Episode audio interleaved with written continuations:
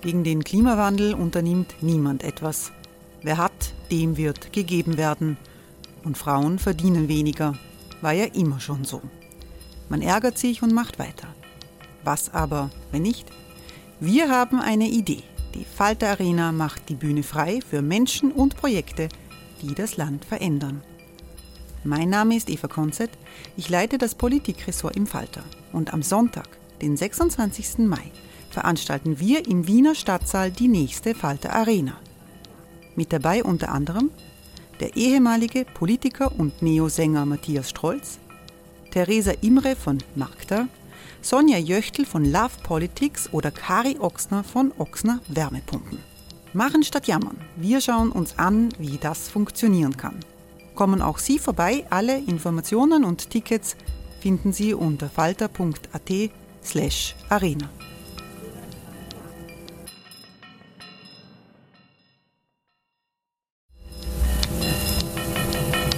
Falter-Podcasts werden durch Werbung unterstützt.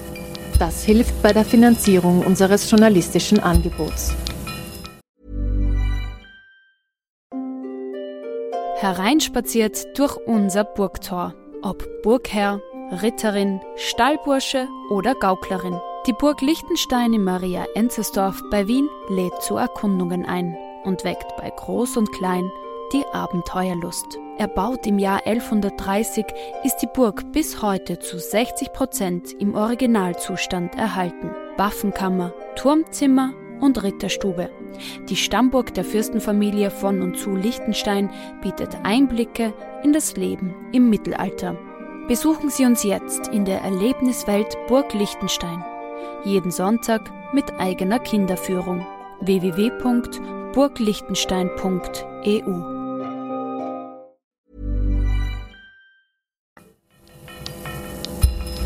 Falter Radio, der Podcast mit Raimund Löw. Sehr herzlich willkommen, meine Damen und Herren, im Falter Radio. Message Control, so mies geht Türkis, titelte kürzlich das Magazin News. Das von ÖVP-Minister Blümel geführte Finanzministerium hat nach Angaben von News Inserate storniert, weil das Magazin kritische Artikel über die ÖVP veröffentlicht hat. Ministeriumssprecher bestreiten den Vorgang. News habe ein Inserat veröffentlicht, das gar nicht bestellt worden sei, so heißt es dort. News gehört zu einer Magazingruppe mit dem Namen VGN, genauso wie Trend, TV Media und Woman. Mehrheitseigentümer dieser Magazingruppe ist der Verleger Horst Birker. Bevor sich Birker in der Magazingruppe VGN engagiert hat, war er lange Zeit Chef des katholischen Styria Verlages. Er ist einer der mächtigsten Medienmanager des Landes.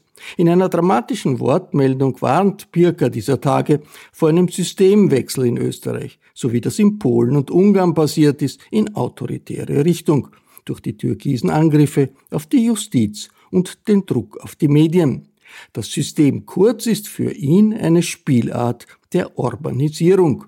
Doch hören Sie selbst Horst Birker im Gespräch mit Falter-Chefredakteur Florian Klenk. Herr Birker, Sie sind der Geschäftsführer der Verlagsgruppe News und gestern hat die Chefredakteurin von News äh, bekannt gegeben, dass das Finanzministerium äh, den Anzeigenetat gekürzt hat aufgrund einer kritischen Covergeschichte über die Regierung.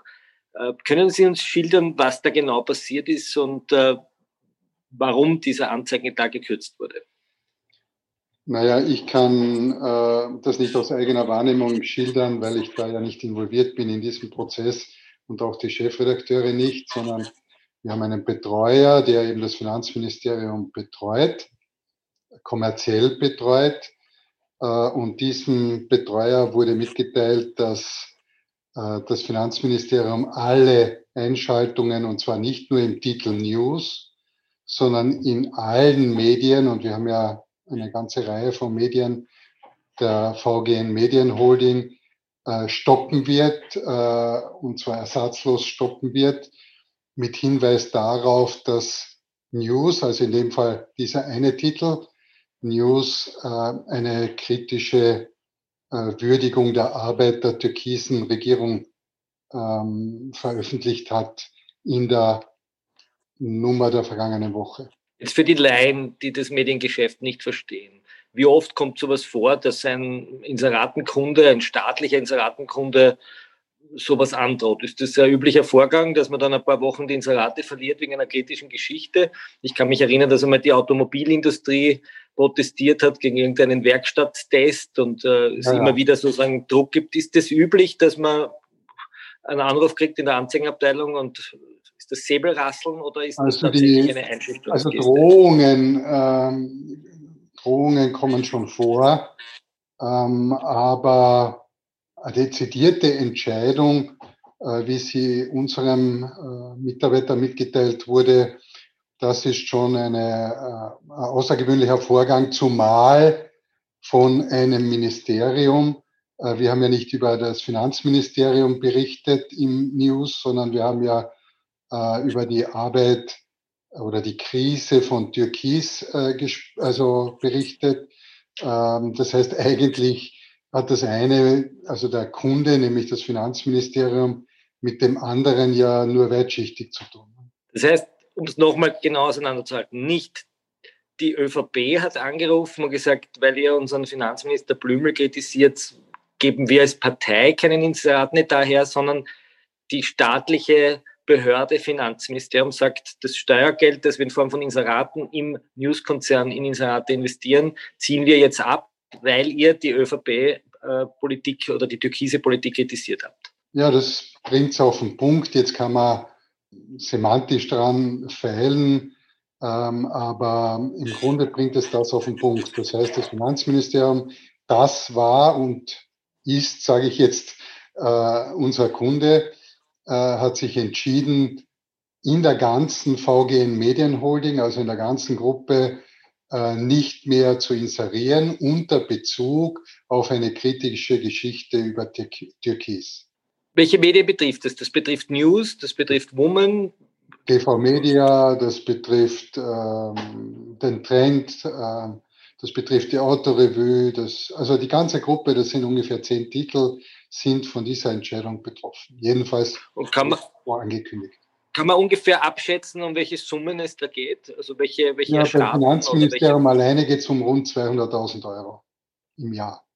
Das, das heißt, eine kritische Berichterstattung im News kostet die Verlagsgruppe News jetzt 200.000 Euro. Das entspricht ungefähr mit allen Lohnnebenkosten dem Jahresgehalt von drei Redakteuren, wenn ich das so Daumen mal Bier rechnen kann. Ja, es trifft uns ja Gott sei Dank in einer Phase, wo es uns äh, wirklich sehr gut geht, wirtschaftlich sehr gut geht, äh, außergewöhnlich gut geht.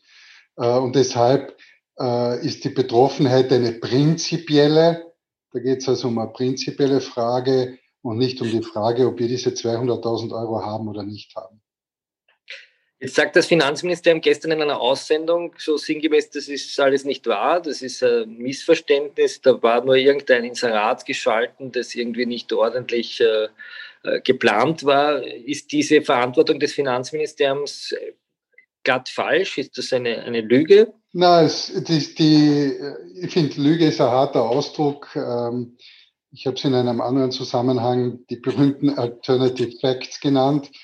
Ähm, ich glaube, das sind diese, das ist diese äh, neue Unsitte, mit Alternative Facts zu arbeiten, was ja eine Ironie in sich ist man hat versucht, das jetzt auf den Punkt aufzubauen, ob, ob hier die Inserate im Q2 storniert wurden oder nicht storniert wurden. Wer auf den Kalender schaut, weiß, dass das Q2 vorbei ist. Äh, das Q2 ist das zweite Quartal. Das zweite Quartal, dass das zweite Quartal vorbei ist. Äh, man kann ja rückwirkend schwer stornieren, weil das ist ja schon erschienen. Ähm, es geht ja pro Futuro und pro Futuro wurden alle Anzeigen gestoppt. Das bestreitet ja nicht einmal das Finanzministerium. Jetzt äh, haben wir vergangene Woche im Fall ein Interview gehabt mit dem Thomas Schrems, der war Ressortleiter des Österreich-Ressorts schon vor sieben Jahren, also noch bevor Kurz wirklich ähm, sozusagen ein mächtiger Politiker wurde. Ähm, der hat erzählt, dass es sozusagen ganz offene Deals immer wieder gibt, dass die Chefredaktion bei ihm im Büro steht und gewisse Artikelserien stoppt mit dem Hinweis auf Inserate. Äh, hat Sie das verwundert, was Thomas Schrems erzählt? Ist das das übliche Business? Im, im, Sie waren ja früher auch im Tageszeitungsbusiness tätig. Ist das sozusagen äh, das State of the Art, wie Anzeigengeschäfte in Österreich laufen? Äh, du ja, kriegst. Anzeigen, wenn du brav berichtest? Oder haben, erleben wir da jetzt ein bisschen einen Epochenwechsel? Nein, also ich glaube, es ist kein Epochenwechsel, sondern es ist eine Eskalation. Wir in unserer Gruppe, also in der VGN Medienholding, ähm, haben solche Vereinbarungen nicht.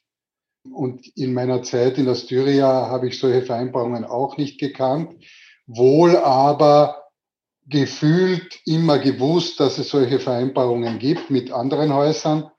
Und äh, das ist sicher ähm, in den letzten Jahren, insbesondere äh, in der Phase der Regierungen, die durch äh, Sebastian Kurz geführt wurden, eskaliert. Also der erste große Fortschritt, nämlich negative Fortschritt in dem Thema, ist unter Feimann passiert und jetzt ist die zweite große Stufe erklommen äh, unter Sebastian Kurz. Und äh, jetzt nimmt sich das, was damals äh, durchaus bei nicht wenigen meiner Kolleginnen und Kollegen ähm, für Empörung gesorgt hat, nimmt sich ja inzwischen als ähm, Minimundusartig aus äh, im Vergleich, weil das ja jetzt viel ähm, vehementer, radikaler und auch in der Größenordnung deutlich verschieden passiert ist. Um das ein bisschen aus einer Flughöhe zu betrachten, erleben wir da jetzt einfach nur eine autoritäre Geste von beleidigten Ministern, die da irgendwie unprofessionell reagieren oder erleben wir da einen schon autoritären Zugriff auf die Pressefreiheit, auf Verlagsmanager, auf äh, Medienunternehmen, denen deutlich gemacht wird, wenn sie nicht spuren, werden sie einfach benachteiligt und die, die spuren, äh, bevorzugt. Ist das ja, ja, schon wirklich ein Angriff auf die Pressefreiheit? Würden Sie das so weit, so weit gehen und das so weit definieren? Ich würde es ein bisschen anders anfliegen. Äh, benachteiligt wurden wir ja schon vorher. Also wir waren ja vorher, äh, wurden ja vorher von äh, den türkisen Entscheidungsträgern weit unter unserer Bedeutung, äh, unserer Medien, äh, behandelt. An das haben wir uns ja schon gewöhnt. Das stört uns auch nicht besonders, obwohl es nicht fair ist und wettbewerbsverzerrend ist. Also diese Behandlung waren wir ja gewohnt. Das hier ist ja schon eine besondere Dreistigkeit sozusagen, die jetzt passiert ist. Und jetzt um die Frage, den Kern der Frage zu beantworten, ich habe schon das Gefühl, ich habe schon viel Erfahrung leider, weil ich schon äh, lange im Geschäft bin, viel Erfahrung, auch internationale Erfahrung. Und ich erlebe das schon als eine Spielart der Urbanisierung. Äh, das heißt, äh, hier wird eine neue Variante, Medien unter Kontrolle zu bringen, ähm, ausprobiert, ähm, in einer Vehemenz, die neu ist. Und zwar nicht um Nuancen anders als vorher, sondern eben sprunghaft anders. Wo sieht man das dann abgesehen von der Inseratenpolitik noch? Es ist ja viel die Rede von der Message Control und von der ähm, auch einer anderen Art des Einseifens des Journalismus. Wie wappnet sich denn die äh, Verlagsgruppe News gegen diese hochprofessionelle äh, Pressearbeit, die die ÖVP, die neue ÖVP hier an den Tag legt, abgesehen von den Inseratenabteilungen? Naja, hochprofessionell ähm, würde ich das ja nicht bezeichnen, sondern das ist sicher mit Vehemenz vorgetragen. Ähm, ein Intelligenzüberschuss kann ich daran nicht erkennen. Äh, aber was äh, schwierig ist, äh, ist tatsächlich, dass es ja Teil eines, aus meiner Sicht Teil eines systematischen Angriffs ist, der ja eben auch zum Beispiel die Justiz mit einschließt und so weiter. Das heißt, es werden ja, wir reden ja immer von den Säulen des Staates, die drei Gewalten und die vierte Gewalt die Medien, also die inoffizielle Gewalt. Und jetzt sind doch mehrere dieser Gewalten ähm, unter Druck. Ähm, eine Gewalt, die exekutive Gewalt ähm, und eigentlich zwei Gewalten sind ja sowieso unter Kontrolle der Türkisen, nämlich die legislative Gewalt und die exekutive Gewalt. Jetzt gibt es äh, äh, einen vehementen und wie ich glaube nicht zufälligen Angriff auf die beiden anderen Gewalten, nämlich einerseits auf die Justiz und andererseits eben auf die Medien. Die das heißt, wird variantenreich vorgetragen, weil es ja nicht überall im Sinne von Gewaltausübung ähm, vorgetragen wird, äh, sondern bei denen, die dazu bereit sind, es ja ganz friedliche äh, Arrangements gibt äh, und äh, dort der Belohnungscharakter äh, mit Millionen und Abermillionen, die frei vergeben werden, überwiegt. Das heißt, wenn ich Sie richtig verstehe, erleben wir ein Entledigen von Kontrolle oder den Versuch, sich der Kontrolle zu entledigen und jene, die entweder staatliche oder publizistische Kontrolle ausüben, unter Druck zu setzen. Ja, ich glaube, wir erleben einen Machtexzess sozusagen.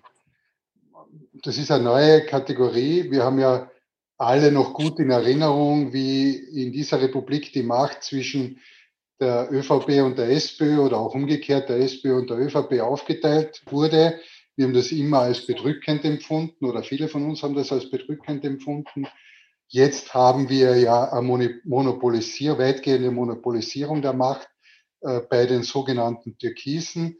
Äh, und die führen das Machtkalkül äh, oder versuchen es zumindest, das Machtkalkül in eine neue Kategorie zu führen. Und ich warne davor, das zu unterschätzen, weil das kann implizit ein Systemwechsel sein, wie wir ihn etwa aus Polen kennen, wie wir ihn aus Ungarn kennen, also wie wir ihn aus vergleichbaren Nachbarstaaten kennen. Abschließende Frage. Es ist diese Woche ein äh, Korruption, Antikorruptionsvolksbegehren vorgestellt worden. Im Punkt 5 geht es auch um die Medienkorruption und das Recht vor einer, das Recht der Bevölkerung, eine Presse zu haben, die frei von Druck der Regierung arbeiten kann, die auch frei von ökonomischen Erpressungsversuchen arbeiten kann.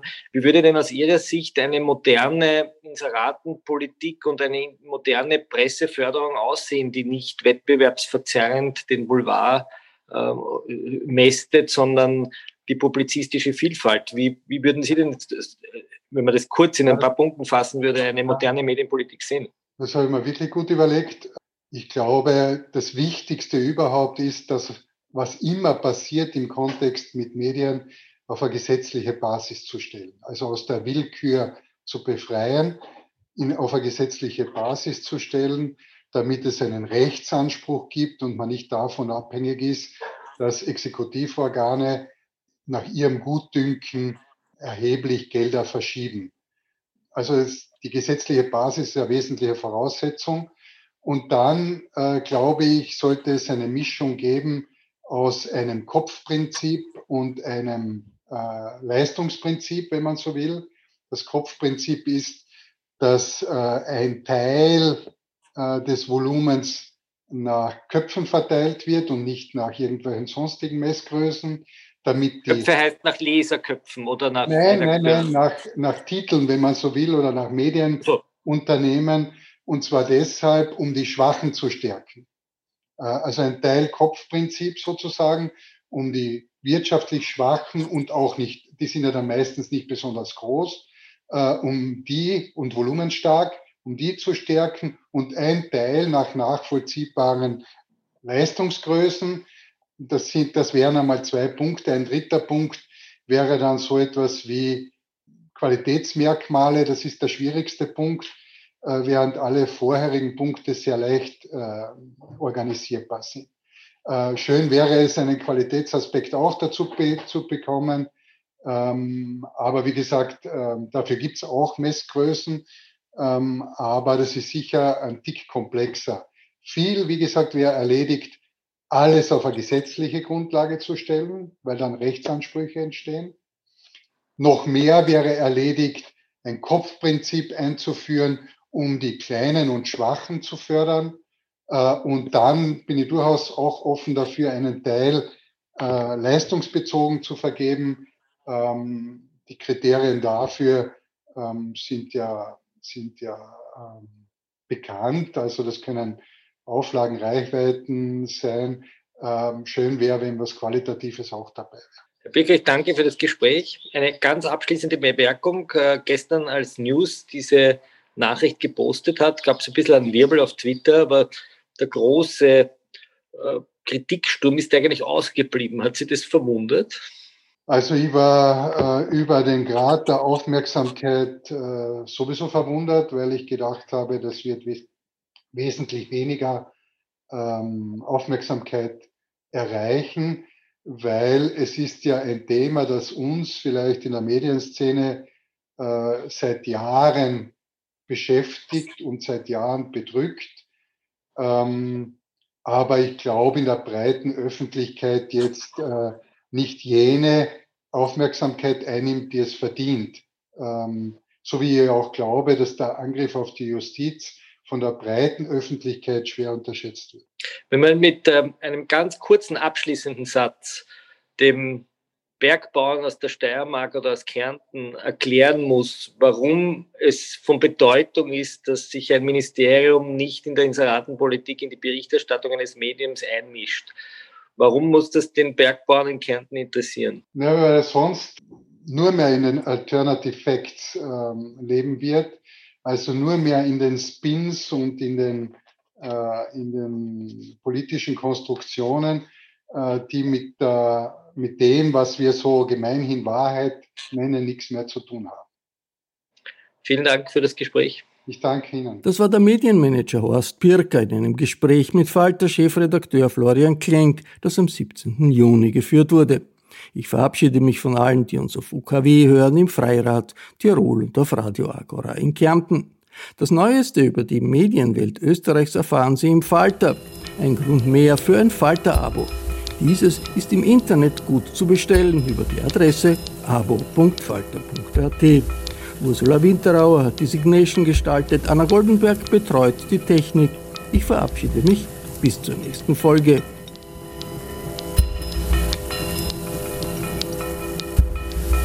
Sie hörten das Falterradio, den Podcast mit Raimund Löw.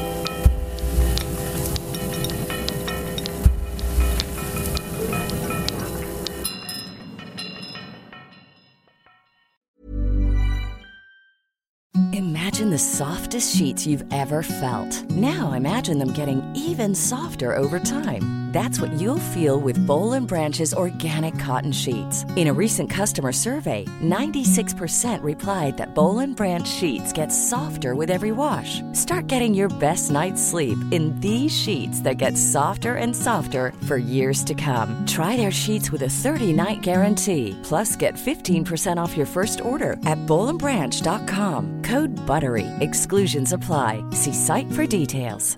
Hey, it's Paige DeSorbo from Giggly Squad. High quality fashion without the price tag. Say hello to Quince. I'm snagging high-end essentials like cozy cashmere sweaters, sleek leather jackets, fine jewelry, and so much more. With Quince being 50 to 80% less than similar brands. And they partner with factories that prioritize safe, ethical, and responsible manufacturing. I love that. Luxury quality within reach. Go to quince.com slash style to get free shipping and 365 day returns on your next order. Quince.com slash style.